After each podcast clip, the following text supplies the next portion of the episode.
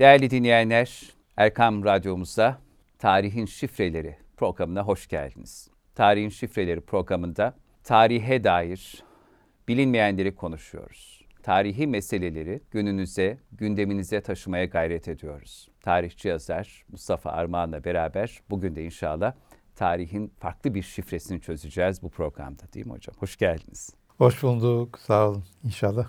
İnşallah. Güzel bir program olacak. İnşallah hocam. Sizinle bu programı yapmak başlı başına çok güzel zaten. Eyvallah. Hakikaten onu geçtiğimiz programlardan sonra aldığımız geri dönüşlerden de görüyoruz. Kıymetli dinleyenler, içerisinden geçtiğimiz günler Türk siyasi tarihinin karanlık sayfaları olarak hatırlanan tek parti döneminin en büyük zulümlerinden Türkçe ezanın kaldırıldığı bir gün. Yani 16 Haziran 1950'ye gideceğiz. 71 sene öncesine. Ne oldu 71 yıl önce? Bunun cevabını arayacağız. 16 Haziran 1950'de Şehit Başbakan Adnan Menderes'in yoğun çabasıyla sona eren Türkçe ezan işkencesi tam 18 yıl sürmüştü. İşte bugünkü programımızda tek partili süreçte ezanın Türkçe okutulması ve bunun sonucunda gelişen hadiseleri konuşacağız Mustafa Bey'le. Hocam, Arapça ezan yasağı ki siz bunun üzerine işte Türkçe ezan ve Menderes adlı ilerleyen dakikalarda hakkında daha çok konuşacağımız bir kitap da kaleme aldınız. Bu Arapça ezan yasağı neden başladı? Neden böyle bir yasağa ihtiyaç duyuldu? Bu yasakla hedeflenen, Türkçe ezanla amaçlanan neydi? Ve 1932 Türkiye'sindeki bu yasağın karşılığı ne oldu? Şimdi öncelikle hayırlı günler değerli dinleyicilerimize. Cenab-ı Hakk'a şükürler olsun ki böyle bir kitabı yazmayı nasip etti bu fakire. Şu ana kadar aldığım duaların haddi hesabı yok. Yani Allah razı olsun. Bu o kadar büyük bir hizmet oldu ki gözyaşlarıyla okuyup bana mektup yazan, daha sonra ya benim dedemin de şöyle bir hatırası vardı falan diye bana band kayıtları gönderen, video kaydı gönderen yahut dedesinden, nenesinden duyduklarını yazan o kadar çok insan oldu ki ikinci bir cilt hazırlama noktasına geldim. Yani bir bu kadar daha malzeme elimde oluştu. Demek ki ezan-ı Muhammedi insanların içerisinde hala çok büyük bir ateşi harlamaya devam ediyor. Onu gördüm. Zaten de böyle olması lazım. Yani bir Müslüman ülkede bu kadar minarenin olduğu, bu kadar caminin olduğu, bu kadar Müslüman olduğu bir ülkede ezana duyarsız kalınmasını kimse beklememeli. Ayrıca da burada bahsedeceğimiz ve kitabımda bahsettiğim o acı hatıralar nesilden nesile, aileler içerisinde anlatıla yeni nesillere bilgiler intikal etmiş. Ve onların dünyasında şöyle oluyor. Benim kitabım aynı zamanda bir kısmı etüt, bir kısmı da sözlü tarih çalışması.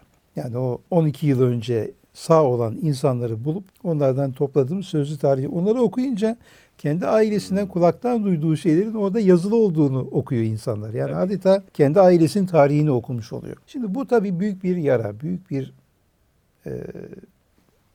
kanayan bir yara olarak insanların içerisinde yaşamaya devam ediyor. Ben de bunları en azından tespit edip bir iki kapak arasına koymuş oldum. Bu bakımdan bahtiyar addediyorum kendimi. Hocam, nasıl yara olmasın ki? Yani 1400 senelik bir sünnetin, İslam'ın en temel şiarlarından bir tanesi olan ezan-ı Muhammedi'nin yasaklandığı bir Türkiye ve 18 yıl boyunca bu ülkenin insanları böyle bir zulme reva görülmüş. Allah demenin yasak olduğu bir dönem. Yani bunu söyleyince ya Allah demek yasak. Evet, yasaktı. Hem de kanunla yasaktı. Yani 1932-41 arasında bunu 163. maddeye koyarak cezalandırıyorlardı. Sonra 1941 yılında bir imam Tanrı demediği için, Tanrı uludur demediği için, Allahu Ekber dediği için görevden atıldı. Adam bu işin peşini bırakmadı. Mahkeme mahkum etti. Yargıtay'a kadar götürdü meseleyi. Ve Yargıtay Başkanı Halil Özyörük o zaman ehli iman bir insanmış. Evet dedi, ya bunun kanununda bir şeyi yok. Yani siz bu adamı atamazsınız. Çünkü onu 163. madde gibi bir maddeye atfen biz yargılıyoruz ama o maddenin kapsamında Arapça ezan okuyanlara şu ceza verilir diye bir şey yazmıyor. Adam haklı dedi. Haklı deyince bu sefer bütün o gün bütün din adamları, din görevlileri Arapça okumaya başladılar. Ve o zamanki CHP hükümeti apar topar meclisi topladı ve mecliste kanun çıkarttı. Yani Türk Ceza Kanunu'nun işte ilgili maddesine bir fıkra ekleyerek Arapça ezan okuyana 3 aya kadar hapis, 200 lira para cezası. 200 lira para cezası bugünkü 200 lira değil. O zaman bir memur maaşı yaklaşık 30 lira civarında olduğunu düşünürseniz bu bir senelik maaşı demektir o insan için. Büyük bir yıkım. Dolayısıyla kanunla laik bir devlet dini bir ibadetin nasıl olmayacağına karar verdi. Hani laik, yani din işleriyle devlet işlerinin ayrılması, sen kanuna, Türk Ceza Kanunu'na ezanın nasıl okunmaması gerektiğini, nasıl okunması gerektiğini de değil bakın, nasıl okunmaması gerektiğini koyuyorsun. Bir de buna hapis cezası, bir de buna para cezası koyuyorsun. Laikliğe de tamamen aykırı, insan haklarına zaten aykırı ve bu ülkenin Müslümanlıkla yoğrulan o ruhunu adeta tutsak alan bir anlayış. Şimdi dolayısıyla bu isyan edilmeyecek bir şey değil. İnsanlar buna tepki verdiler. Buna çeşitli defans örnekleri sergilediler ve bu direniş 18 yıl boyunca devam etti. Bugün insanlara Arapçaya da evet ya öyle bir şey varmış. Öyle bir şey değil. 18 yıl yani diyelim ki dünyayı 7-8 yaşında bir insan algılıyorsa bunun üzerine 18 koyduğunda bu insan 25-26 yaşına geldiğinde ezan-ı Muhammedi nedir duymadan büyümüş oluyor. Dolayısıyla bu meselenin ne kadar bu milletin bağrında derin bir yara olduğunu bu çalışmaları yaparken daha iyi anladım. Evet ben de biliyordum. Ben de babamdan duyduklarım, büyüklerimden duyduklarım vardı ama bunları biraz da galiba büyük dedem Bilal-i Habeşi'nin Şam'daki kabrinin etrafına yani ayak ucuna gömülmüş. Orada vefat etmiş kendisi ulemadan bizzat. Galiba oradan da bir şey mi var? Bir rüzgar mı geliyor bana bilmiyorum. Yani bu ezan-ı Muhammedi'nin bu yenmiş olan hakkını bu millete tekrar hatırlatmak için, kayıtlara koymak için böyle bir gayretin içerisine Cenab-ı Hak girmemize vesile oldu. Dolayısıyla şimdi sorunuza dönersem kısaca ona bir cevap vereyim. Ana çerçeveyi çizelim, içini sonra doldururuz. Neden yapıldı? O çok güzel bir soruydu. Onu atlamayalım. Şimdi sırayla gidelim. 1924 hilafetin kaldırılması. Aynı gün bir başka kanun çıkartılıyor. Medreselerin kapatılması. Bakın çok enteresan bir kronoloji bu. Aynı gün bir başka kanun şer'iye ve evkaf vekaleti lağvediliyor. Din işlerine şeriat bakanlığı diyelim. Bu bakanlık kaldırılıyor. Yerine Diyanet İşleri Riyaseti kuruluyor. Şimdi ertesi yıl 1925 şapka kanunu. Sarık, takke, fes bunlar yasaklanıyor. Şapka giyme mecburiyeti. 1926 medeni hukuk. Şimdi ceza hukuku, bilmem deniz ticaret hukuku o kadar önemli değil. Onlar da önemli ama medeni hukuk hepimizin nasıl doğacağımız, nasıl öleceğimiz, mirasımız, çocuğumuza koyacağımız isimden tutun da bütün hayatımızı etkileyen kanun budur. Bu ne oluyor? Mecelle lağvediliyor. Onun yerine herhalde çok yakın dini, tarihi, ailevi bağlarımız olduğu için İsviçre'den Fransızca bir medeni kanunu buluyoruz, tercüme ediyoruz. Ve yani bunu Erzurum'da anlatıyorum diyorum herhalde siz İsviçre'yle çok aynı dindeydiniz, aynı dili konuşuyordunuz. Çok kız alıp kız vermişliğiniz vardı. Onun için seçtiniz. İsviçre medeni kanunu bize çok uygun falan diye gülüyorlar tabii ama ağlamamız gereken şeye gülüyoruz. Gerçekten bu ağlanacak bir hadise ve neticede ne oldu? Bizim medeni hayatımızı etkileyen bir düzenleme yine Batı kökenli olarak değişti. Bunun arkasından 1928'de bu defa bizim Kur'an'la, İslam'la ve Türklükle bağımızı, Türk dünyasıyla da bağımızı kurduğumuz alfabe kaldırıldı. 1 Kasım 1928. 28. Bakın kronoloji böyle gidiyor. Ve alfabe değişildi. 1000 yıllık bir kütüphane, 900 yıllık bir kütüphane tuğla yığınına çevrildi Cemil Meriç'in deyişiyle. Burada da kalmadı. Bu yeterince büyük bir yıkım olmakla birlikte 1930 yılında bu defa Dil Kurumu, Türk Dil Kurumu kurularak bizim dille bir şekilde geçmişle, Kur'an'la, İslam'la bağımızı koruyan dilimiz tasfiye edilmeye başladı. Bakın oradaki tasfiye de başladı. Ertesi yılda Türk Tarih Kurumu kurularak bizim tarih algımız değiştirildi. Sultan Abdülhamit devrinde yazılan tarih kitapları Hazreti Adem'le başlardı. Peygamberler tarihi anlatılırdı. Oradan Asr-ı Saadet'e gelinir. İslam tarihi Osmanlı'ya kadar getirilirdi. Avrupa tarihi de yine aynı şekilde. Ama ne oldu? 1931 yılında yazılan ders kitaplarında tek hücreli canlılar, çift hücreli canlılar, onlardan bilmem işte şunlar çıktı, bunlar çıktı, işte maymundan insana dönüldü. Bunlar öğretilmeye başladı. Bakın tarih algısı, yani senin kim olduğunla ilgili bütün alanlar temizleniyor. Yeni bir kimlik ortaya konuluyor. Dil, alfabe, tarih. Bunun arkasından işte 1932 yılında dinde reforma sıra geliyor. Dilde reform, sonra dinde reform. Türkçe ezan, Türkçe Kur'an, Türkçe ibadet hadisesi 1932 yılında. Yani eğer bu kronolojiye dikkat edersek olay oraya dayanıyor. Ve 1932 yılında, 31'in sonlarında da başlıyor. Göztepe'de bir cami imamı Türkçe Kur'an okuyarak, Fatiha'yı okuyarak namaz kıldırıyor. Bu gazetelere yansıyor. Bununla ilgili haberler oluşuyor. Bundan sonra Türkçe ibadet meselesi bir tartışma konusu oluyor. Bazı denemeler yine yapılıyor. 1932 yılının başlarında Ramazan başlayacak. Bu Ramazan'ın başlangıcı 1350 galiba. Ramazan'ı. Fatih Camii'nde Hafız Rifat diye birisi minareye çıkartılıyor ve 17 Ocak 1932. Evet. Böylece Türkçe ezan devri açılmış oluyor. Yani adım adım gidiyor şeyler. Fakat işte Kur'an tercüme ettiriliyor. İşte Arapoğlu'nun yavelerini Türkçe'ye tercüme ettiğim ki ne olduğunu bilsinler. Bu bir hakarettir. Karabekir Paşa bunu hatıratında belirtiyor. Dolayısıyla adım adım gidiyoruz. Dinde reform, dini değiştirme. İşte bazı camilerde safların arasına yüksek ahşap baş koymak için yerler yaptırılıyor. Yani tam safa değil de biraz daha yüksek yerler. Bunlar fotoğrafları var elimizde. O zamanı yaşayanların anlattıkları var. Dolayısıyla kiliseye doğru çevirme, yani hatta işte ne yapalım, ork koyalım camilere. Müzik biraz canlansın, böyle ne bu falan diye ıslahat layihaları yazılıyor. Bunlar hepsi kayıtlı şeyler. Dolayısıyla şimdi Türkçe ezana eğer bu kronolojiden bakarsak onların mantığı açısından şaşmamak gerekiyor. Program tıkır tıkır tıkır işliyor. Fakat burada nasıl ki ayet-i kerimede onların bir mekri varsa, Allah'ın da bir mekri var, bir oyunu var, bir planı var deniliyorsa buna da amenna hepimizin iman etmesi lazım. Burada bir başka faktör devreye giriyor. Artık yeter diyen bir milletin direniş destanı. Bakın direniş destanı. Evet. Ve bu 1950'ye kadar devam ediyor. Onların örneklerini eğer sual ederseniz tekrar anlatalım ama bu çerçeveyi bir ortaya koymak istedim. Çerçeveyi koymazsak sanki tesadüfi bir şeymiş gibi akıllarına geldi bunu yaptı. Hayır, gelmedi. Burada bir plan var, bir program var. Adım adım ilerliyor.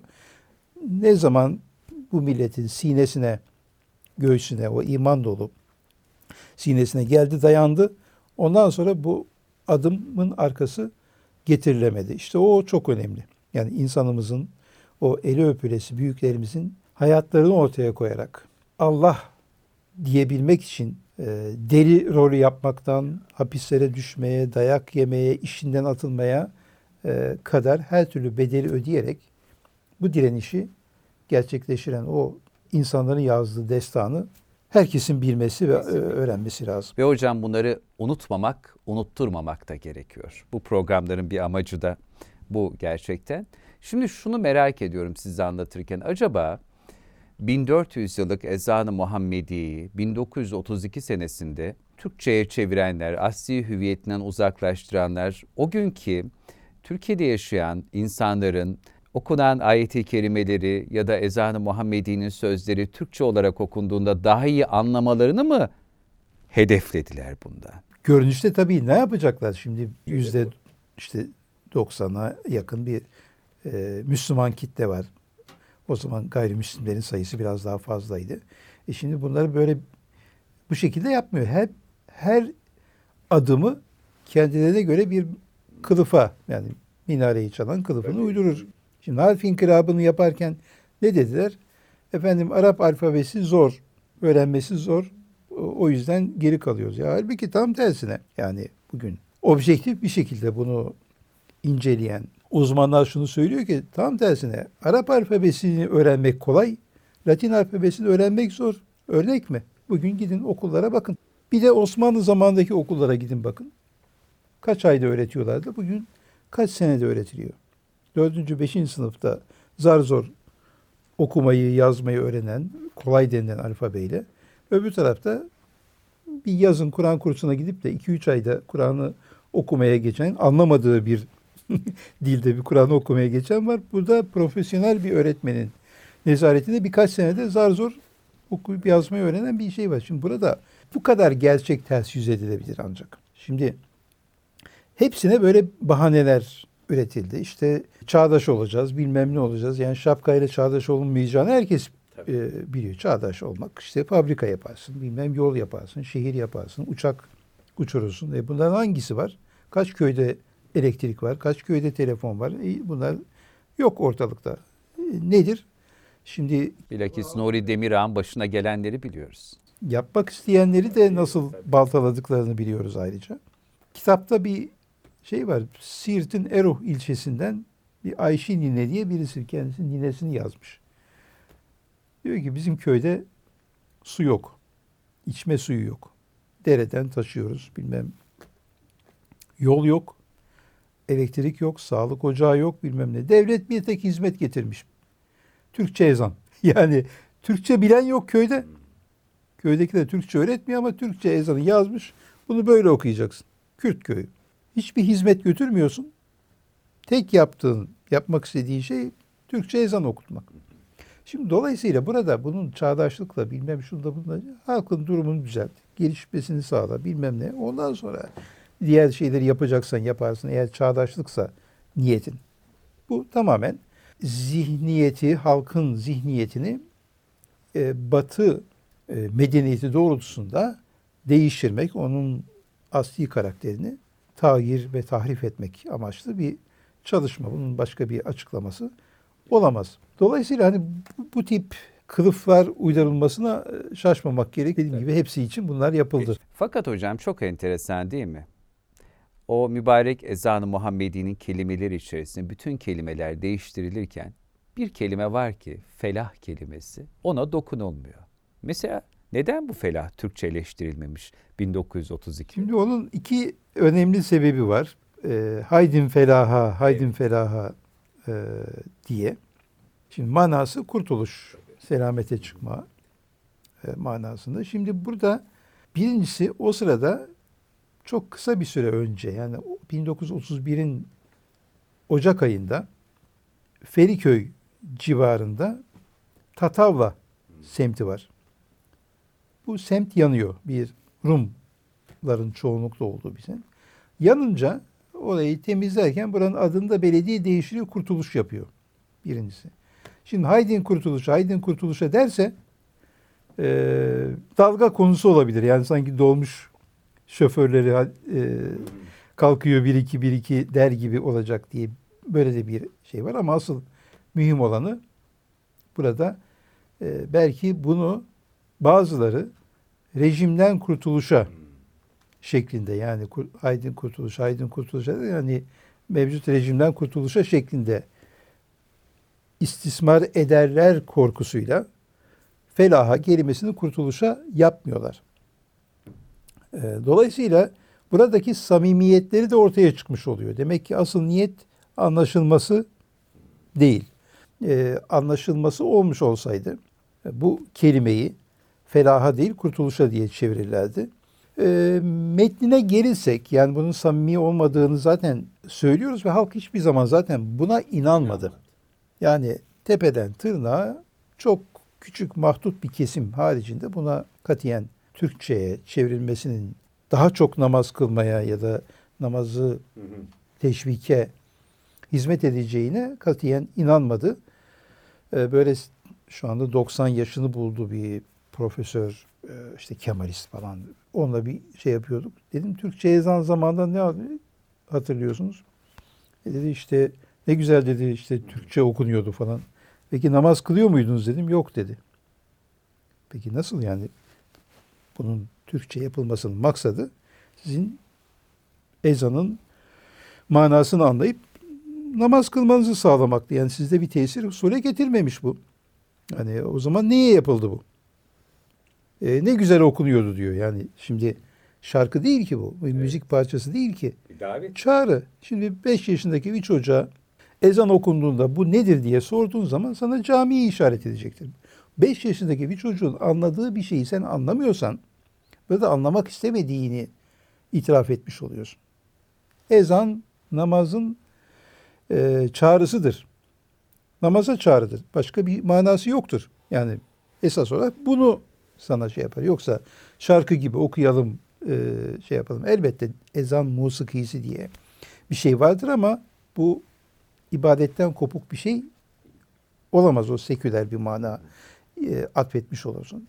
Ezanın manası çağrıdır ve senin namaz kılmanı sağlamaktır. Eğer bu olmuyorsa o zaman Türkçeleştirmenin manası ne olur? Şimdi bakın ne oldu neticede? Daha camiye gidenin sayısı mı arttı o dönemde? Hayır. Namaz kılanlar mı arttı? Tam tersine. Ve hatta insanlar din adamlarından sordular. Hani camiye gittiğimiz zaman kıldığımız namaz kabul oluyor mu? Olur mu? Sorgulamaya başladı. Tabii sorguladılar. Tanıdıkları, bildikleri o zaman daha fazlaydı tabii ki. İtibar ettikleri din adamları. Onlar da dediler ki eğer müezzin bir şekilde Arapça ezanı okuyorsa alçak sesle dahi olsa olur ama sadece Türkçe ezan ya da Türkçesini okumakla bu şiar, İslam'ın şairinden olan bu şey yerine gelmez. Dolayısıyla evinizde kılın, alçak sesle de olsa kâmeti ve ezanı kendiniz getirin. Camide bunun caiz olmayacağına dair fetvalar yahut işte tavsiyelerde bulundular.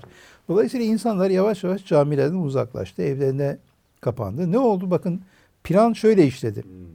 Yani bu çok dessasane bir plan. Plan şu: İnsanlar camiden uzaklaşsın. Tam olarak. Ne oldu? Gitmediler. Ya bak bu kadar cami boş duruyor. Neye yarayacak? O zaman bunları kapatalım. İkinci aşama. Bunlar milli servet, niye kapalı kalsın? Kiraya verelim, satalım. Böyle işledi bu mekanizma. Bakımsız kaldı bunlar uzun bir zaman. İşte mesela birçok ilçede tek bir cami kaldı. Diğer camiler işte Çorum, Alaca'da mesela bana o şekilde anlattılar. İstanbul'da, şurada, burada her yerde böyle oldu. Yakın camiler kapatıldı. Tek bir cami bırakıldı. Dolayısıyla plan tam manasıyla camilerden uzaklaştırıp camileri hayatın merkezi olmaktan çıkarmak. Yani esasında dinin hararetinin söndürülmesi. Buna aslında İngilizce bir şey de var. Disenchantment diyorlar buna İngilizler. Yani hayatın büyüsünün din tarafından sağlanan büyüsünün kaldırılması. Kaldırılması, evet. Şimdi din nedir? Hayata bir büyü katar, bir mana katar, bir renk katar, bir efsun katar. Değil mi? Şimdi bunun kaldırılması, o hararetin söndürülmesi. Sekülerizmin zaten ana hedefi budur. Dolayısıyla burada amaç oydu. Fakat bu amacı böyle işte yok biz insanların daha dindar olması için bunu yapıyoruz. İşte daha çok insanlar dininin ne denildiğini, ya ne yapacaksın? Şimdi mesela ezanı eğer bir insan manasını öğrenmek istiyorsa 3 dakikasını ayırması yeterli. Yani Allah'ı zaten biliyorsun. İşte ekberi bilmiyorsan lügata bakarsın, Google'a sorarsın, sana en büyük olduğunu söyler. Evet, öğrendin. Ondan sonra işte eşhedü ne demek bilmiyorsan işte şehadet ederim. Muhammed'i zaten biliyorsun. İşte ondan sonra. Yani bilmediği, şu an Türkiye'de ortalama insanla bilmediği 5-6 kelime ancak içerisinde var. Bunları da yani 3 dakika içerisinde bir insan, ortalama bir zekaya sahip bir insan öğrenebilirsen 3 dakikanı ayırmayacaksın. Bir şeyi öğrenmek için bir gayret sarf etmeyeceksin. Benim 1400 yıllık dinimin esaslarından birisini yasaklatma hakkını kendinde bulacaksın. Bu hiçbir şekilde insafla, izanla açıklanabilir bir şey değil. Kasti bir durum. Tabii zaten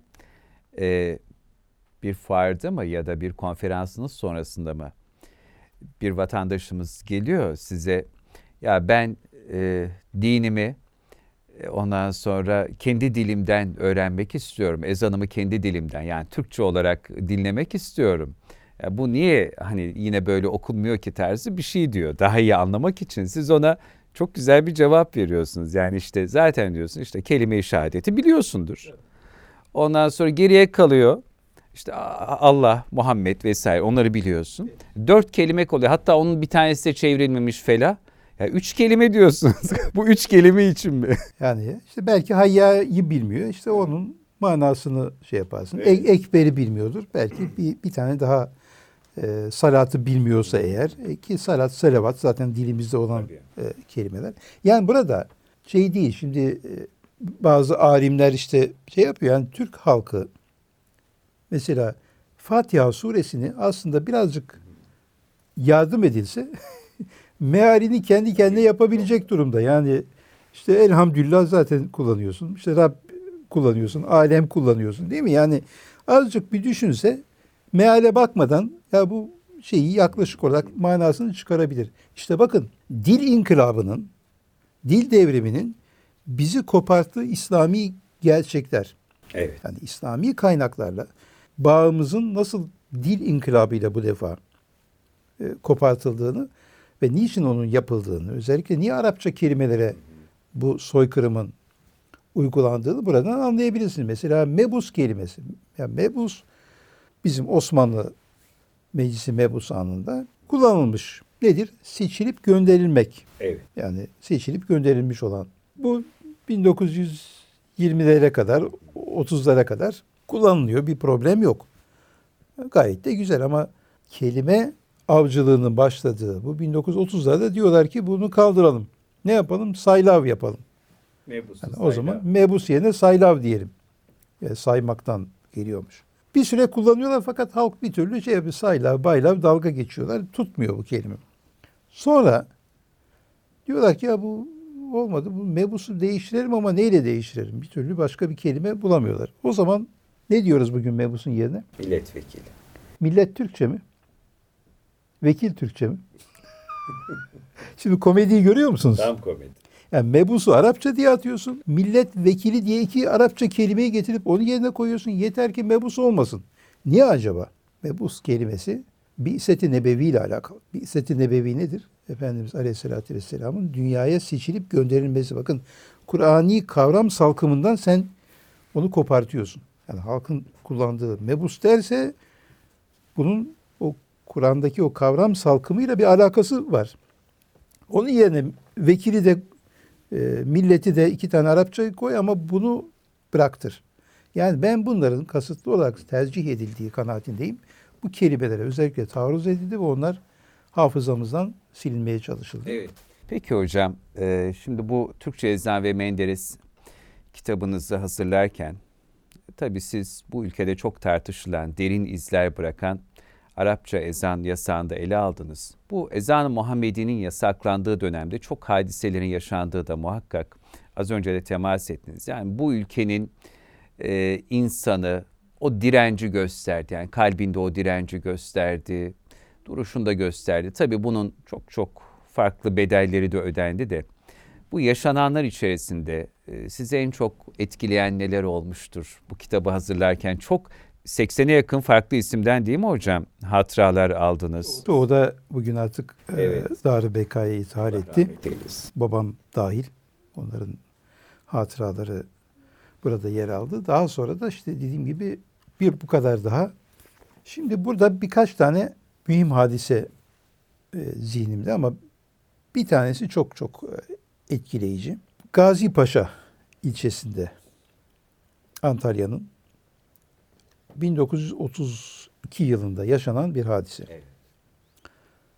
Bunu bizzat o bahsedeceğimiz hasta şahsın yeğeni anlatıyor.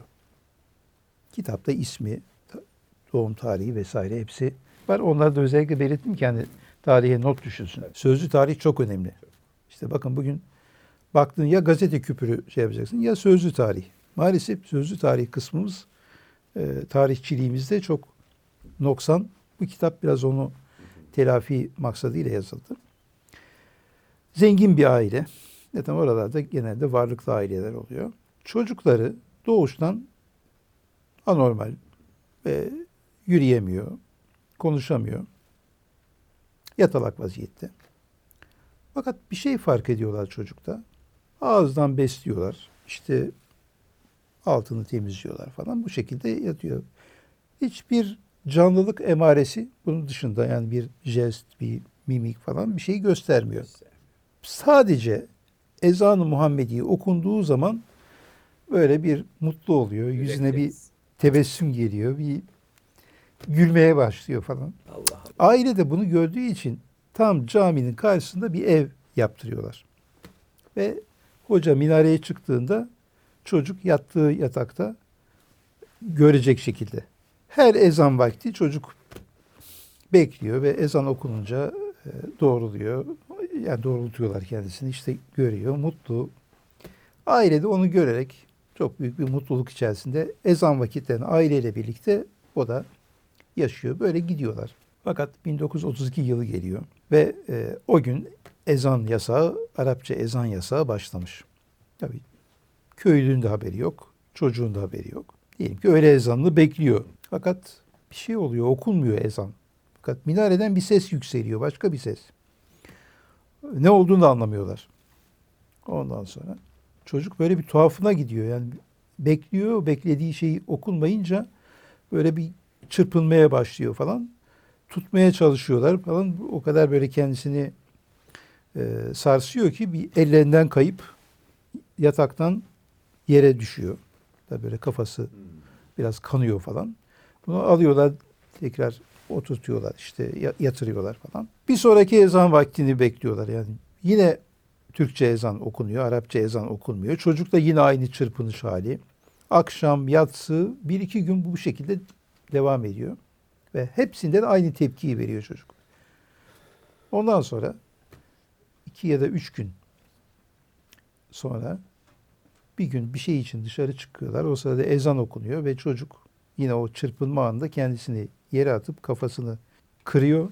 Yani kanlar akarken buluyorlar ve vefat ediyor. Şehit oluyor. Yani ezansızlığa 3 gün dayanabilen bir çocuk. Bir çocuk dediğim yani yine herhalde 15-20 yaşlarına gelmiş o tarihte. Bunu yeğeni anlatıyor. İsmi falan hepsi tespit edilmiş vaziyette. Şimdi ben şöyle düşündüm. O çocuk bu işkenceye, bu ezansızlığa 3 gün zor dayanmış ve çırpılmış, gayret etmiş. Bu millet de aynı o çocuğun ruh hali gibi 18 yıl boyunca çırpındı. Kendisini dayatmayı kabul etmemeye zorladı. Çeşitli şekillerde bu şeyi belli etti. Tavrını belli etti ve ezan-ı Muhammedi'den vazgeçmeyeceğini ayan beyan ortaya koydu. Her türlü kanun, yasak, bilmem ne, dayak, hapis, bunları göze alarak o çırpınış, milletin çırpınışıydı aslında. Adeta bir dalgıcın hava borusuyla, ağzındaki hava borusuyla oksijen tüpüne bağlanması gibiydi ezan-ı Muhammedi. O kesildikten sonra o hal milletin üzerinden kalkmadı. Ve dolayısıyla adeta o çocuk milletin şahsında, yani o çocuğun şahsında millet bir şey, bir mesaj verdi. Yani ezan-ı Muhammedi olmadan biz yaşayamayız. Bizim manevi kaynağımız, enerjimiz budur mesajını vermiş oldu. Biraz Anadolu'da böyle gittiğim yerlerde ya yaşlı insanları bulalım, onlarla görüşelim 2009-2010 yıllarında. Bunu iyi ki de yapmışım. Şu anda onların %90'ı belki de %80'i ya yok. Yani hakkın rahmetine kavuşmuş durumda. Yahut da hafızaları gitti. Yani o dönemi hatırlayan insanların çoğu şu anda yaşıyorsa bile o bilgileri anlatabilecek durumda değiller. Çok özür. O dönemde o korkuya 60 yıl aradan sonra o kendisinden işte ezanın yasaklandığı dönemi anlatmasını istediğiniz büyüklerimizde şahit oldunuz mu? Hala o iç dünyalarında aman bir yerlerden bir jandarma çıkar mı filan hissi. Valla bunun etkisi altında olan yaşlı insanları gördüm. Öyle mi? Yani aradan dediğim gibi 60-70 sene geçmiş. Ama mesela 90-100 yaşlarında Çorum Alaca ilçesinde bakın. Dediler ki böyle bir şey var. Oğlu. Babam bunları çok anlattı. Onu ben getireyim. Adam da sağlıklıydı. Yani 100 yaşında kalktı. Benim yanıma geldi. Oturdu. Fotoğrafımız da var kitapta hatta. Oğlu diyor ki baba diyor işte o dönemde ne yaşadın? Bir şey hatırlamıyorum diyor. Ya baba diyor bize anlatıyordun ya bunları. Şöyle şöyle olmuştu hani falancanın yanına gitmiştik işte imama şöyle yapmışlardı. Yok diyor hiç hatırlamıyorum. Ondan sonra adam konuşmadı.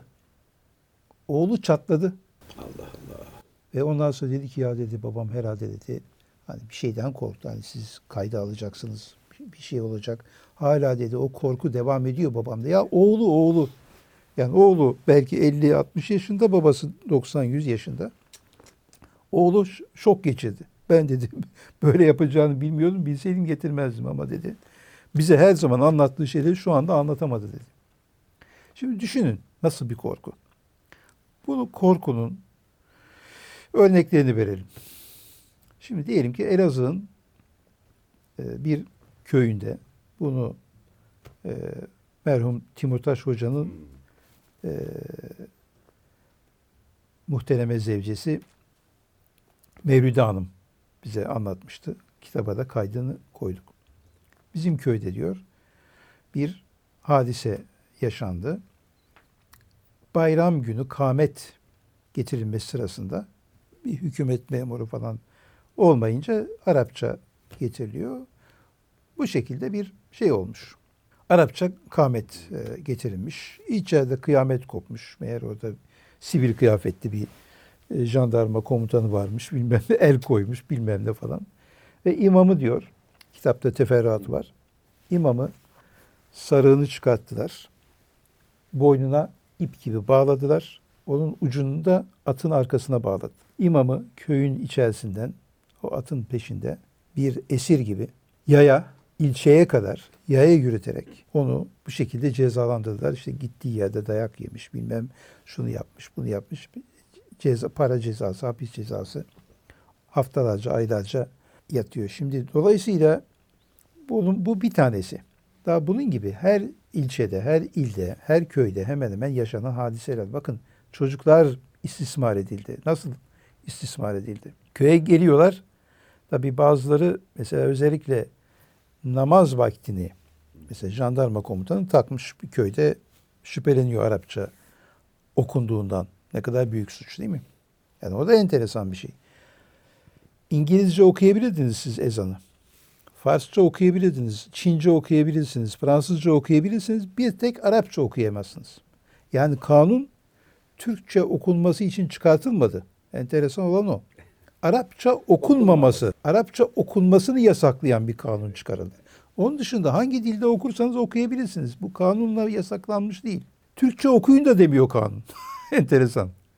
Yani Türkçe okuyun diye bir şey yok. O teamül gereği öyle okuyor. Yani o tamimle. Ama kanunda ya da düzenlemede Arapça okunması sadece yasaklanıyor. Nitekim Menderes de Arapça okunmasını yasaklayan fıkrayı kaldırarak serbest bıraktı. Serbest bırakınca ezanın ne olduğunu millet zaten biliyordu. O günden bugüne 71 yıldır hiçbir camide Arapça ezandan başka bir şey okunmadı.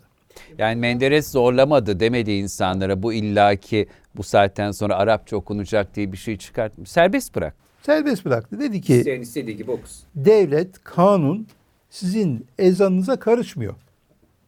Laik bir devletiz. Biz karışmıyoruz. İsteyen istediği dilde okusun dedi. Kanunla kaldı. Yani kanun bu konuda ben bir şey demiyorum demiş oldu. O zaman millet ne olduğunu zaten biliyordu.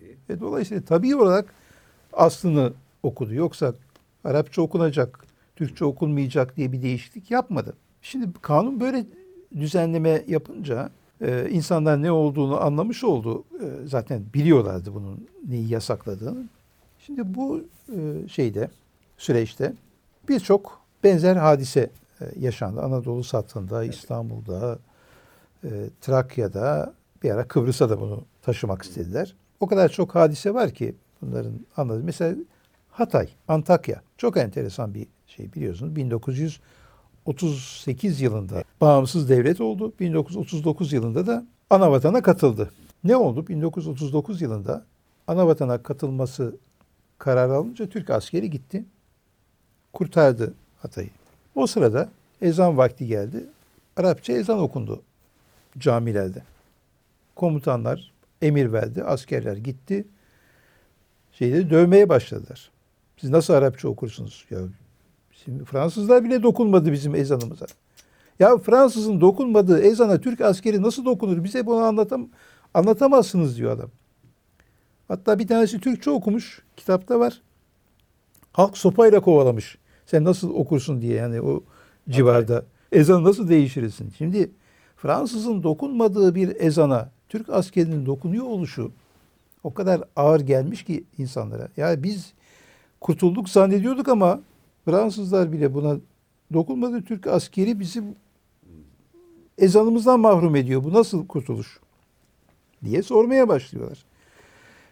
Tabii sadece ezan değil. Aynı zamanda Kur'an öğretimi de yasaklanıyor Hatay'da. Yani cüz, Kur'an bulunabilir bir evde ama cüz, elifba bilmem ne bunların bulunması yasak. Hemen gidiyorlar, jandarma el koyuyor, dövüyorlar, ceza veriyorlar. Aynı Türkiye'deki şey. Şimdi burada o Hataylı'nın psikolojisini öğrenmek açısından bu çok bariz bir çarpıcı bir örnek. Onun dışında mesela bu Cemal Tunca Hoca, Allah uzun ömürler versin kendisine, imam, müezzin, çok değerli bir hocamız. Bir televizyon programına ben de çağırdım, bir iki defa anlattı. Çok da seviyordu böyle bunları anlatmayı. Diyor, babam köyde imam bize de Kur'an öğretecek ama öğretemiyor. Yani her an bir jandarma gelecek bilmem ne. Böyle bir ormanın içerisinde ağaçlarla kaplı bir şey yaptı. Oraya giriyoruz. Orada yeraltı faaliyeti yapar gibi, ayıp bir şey yapar gibi bize köyde birkaç çocuğa Kur'an öğretiyor yani. Bir gün bize ders verdi. Bunları çalışın diye. Biz de orada oturduk. Çalışıyoruz. Kendisi işi var. Tarlada çalışıyor. Bir baktık tepemizde jandarma süngüleri. Ne yapıyorsunuz burada? Kur'an öğreniyoruz. Kim öğretiyor? Hoca, çocuklar bunu söylüyor. Az önce de anlatacaktım. O yarım kaldı. Çocuklara şeker veriyorlar. Evet. Bunlara değil ama başka yerlerde söyleyin bakalım çocuklar. Bu şekeri size vereceğiz. Böyle bir avuç şeker. Köyünüzde ezan Arapça mı okunuyor? Allahu Ekber diye mi okunuyor? Tanrı uludur diye mi okunuyor? Şimdi çocuklar da saf varlıklar. Amca siz geldiğiniz zaman Tanrı uludur diye okunuyor. Siz gittiğiniz zaman Allahu Ekber diye okunuyor. Ya öyle mi? Tamam. Gidiyorlar. İmamı, müezzini her neyse. Karakola çekiyorlar, dövüyorlar. Dövme de var. Yani bu kanunda yazılı bir şey değil ama o zaman çok normal bir şey. Şimdi bahsedeceğim bu Cemal Tunca Hoca'nın anlattığı hadisede dövme olayının katmerlisini göreceğiz. Ondan sonra bizi babana götürdü dediler diyor. Ben de götürdüm. Jandarma komutanı Kur'an-ı Kerim elimizde aldı diyor. Babamın kafasına Kur'an-ı Kerim de vuruyor diyor. Sen nasıl bu çocuklara Kur'an öğretirsin? Bilmiyor musun yasak olduğunu? Kur'an'la kafasına vuruyor diyor. Babam diyor rahmetli savaşlara katılmış, bilmem şey yapmış. Göğsünü diyor böyle açtı. Vur oğlum, sadece kafama vurma. Çek silahını bana ateş et. Daha iyi. Ben Ruslarla savaştım Sarıkamış'ta. Ben Bulgarlarla savaştım. Ben Yunanlarla savaştım. Ne için savaştım? Kur'an-ı Kerim'i rahatça huzur içinde okuyayım diye. Kafama Kur'an'la vuran Bulgar olsaydı, Yunan olsaydı, Rus olsaydı gam yemezdim. Ne yapayım ki bir Türk askeri yapıyor bunu? Kur'an'la vuracağına çek silahını beni vur daha iyi. Ben buna layığım. Keşke savaşmasaydım da o Bulgar askeri kafama vursaydı. O Yunan askeri kafama vursaydı, o Rus askeri kafama vursaydı ama ne yapayım ki bir Türk askeri vuruyor. Şimdi bu gözümün önünden gitmiyor diyor. Aldılar babamı, götürdüler. 15-20 gün sonra haber verdiler, babanızı alın diye. Biz de diyor köyden bir at arabası gibi bir şey ayarladık. Gittik aldık, babam yürüyemiyor. Tabanlarına o kadar sopayla vurmuşlar ki yere basamıyor. Adam perişan, susuz kalmış, aç kalmış orada. Getirdik, pestilli çıkmış bir vaziyette evde. Bir şey yiyemiyor. Annem süt, kaşıkla ağzına süt akıttı diyor. Yani sütü de içemiyor, bardakla da içemiyor, kaşıkla yudum yudum süt içirerek diyor onu. 15-20 gün de orada yattı ancak kendine gelebildi. Ya bu nedir ya? Allahu Ekber demenin cezası bu. İşte hatta onun ötesinde Twitter'da da paylaştım. Ne kadar üzüntü verici şeyler bunlar. Bir haber. Bakın tarihinde vereyim. 3 Nisan 1933. Gazetede bir haber. İrtica mazlumları, sanıkları. Dün bir kişi 1 sene hapse mahkum edildi. Çorum. Çorum Ağır Ceza Mahkemesi. Ağır Ceza Mahkemesi'nde kimlerin yargılanabileceğini biliyorsunuz. Tabii. Ama bu kişi Çorum Ağır Ceza Mahkemesi'nde yargılanmış. Suçu neymiş? Amasya'dan gelen Hacı Mehmet ismindeki bir maznun sanık hakkında kararını vermiş.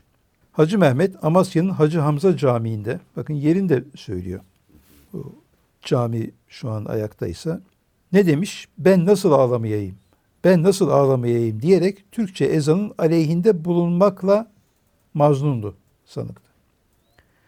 Kendisinin cürmü varit görülmüş, cürüm suçu geçerli görülmüş ve 1 sene hapsine karar verilmiştir. 1 sene niçin bu ceza verilmiş? Ezan okuduğu için de değil. Türkçe ezanı içine sindirememiş. Ben nasıl ağlamayayım, ben nasıl ağlamayayım dediği için, yani ondan yakındığı için Ağır Ceza Mahkemesi'ne 1 sene hapis cezası. Ya bu nedir ya?